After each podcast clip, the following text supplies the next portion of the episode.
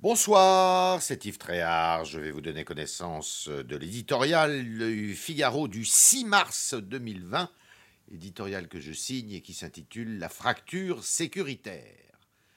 Samedi soir, à Carcassonne, un homme a été sauvagement tabassé par trois voyous vêtus de noir. Sous la menace d'une arme à feu, il s'est fait voler sa voiture. Une agression parmi d'autres, de celles qui alimentent tous les jours la rubrique locale des faits divers. Carcassonne, ville de taille moyenne, 47 000 habitants.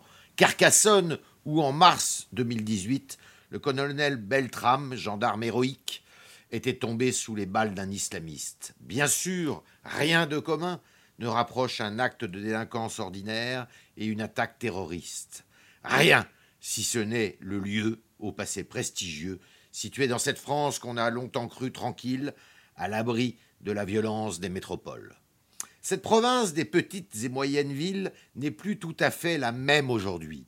Elle assiste, effrayée et souvent désarmée, à l'arrivée de la criminalité organisée, de trafic de prostitution et de drogue, d'individus qui entendent faire régner leurs lois, bien peu républicaines.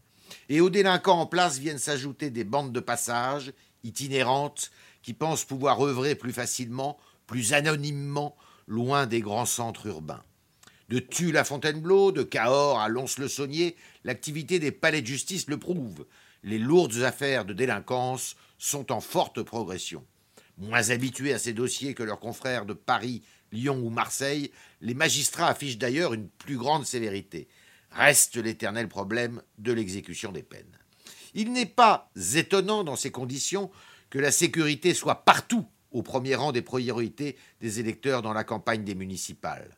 Dans des provinces réputées naguère paisibles, nombre de Français accusent l'État de les négliger au profit des métropoles et de leurs banlieues. Le renfort de police locale et l'introduction de la vidéoprotection n'ont jamais été autant d'actualité. Mais l'un et l'autre ont un prix.